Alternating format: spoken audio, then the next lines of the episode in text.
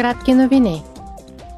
Евродепутати и членове на Украинския парламент се събраха тази седмица, за да обменят мнение относно специфичния характер и предизвикателствата на процеса на присъединяване на Украина към Европейския съюз. Председателят на Европейския парламент Роберта Мецола откри събитието. Тя заяви следното – Надявам се, че преговорите за присъединяване с Украина ще могат да започнат още тази година. Бъдете сигурни, че винаги ще намерите приятел и съюзник в лицето на Европейския парламент. Нашите институции вече работят ръка за ръка, включително на равнище комисии, за да помогнат за интегрирането на Украина в Европейския съюз. Днес отново изразяваме готовността си да предприемем още една стъпка напред в сътрудничеството и координацията.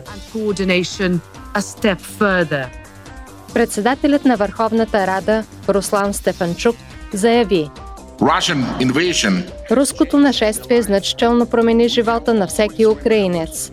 Въпреки това, ние винаги помним нашите ценности и цели. Избрахме пътя към Европа. Изборът ни е окончателен. Няма да не спрат нито руските войници, нито техните танкове или ракети.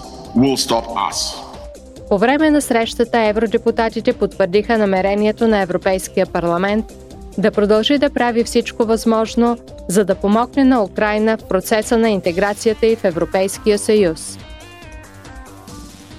Членовете на комисиите по бюджети и по економически и парични въпроси ще проведат в понеделник 10-я диалог за възстановяване и устойчивост с Валдис Домбровскис, изпълнителен заместник-председател на комисията, и с Пауло Джентилони, еврокомисар по економиката. Диалогът ще акцентира върху актуалното състояние на изпълнението на механизма за възстановяване и устойчивост.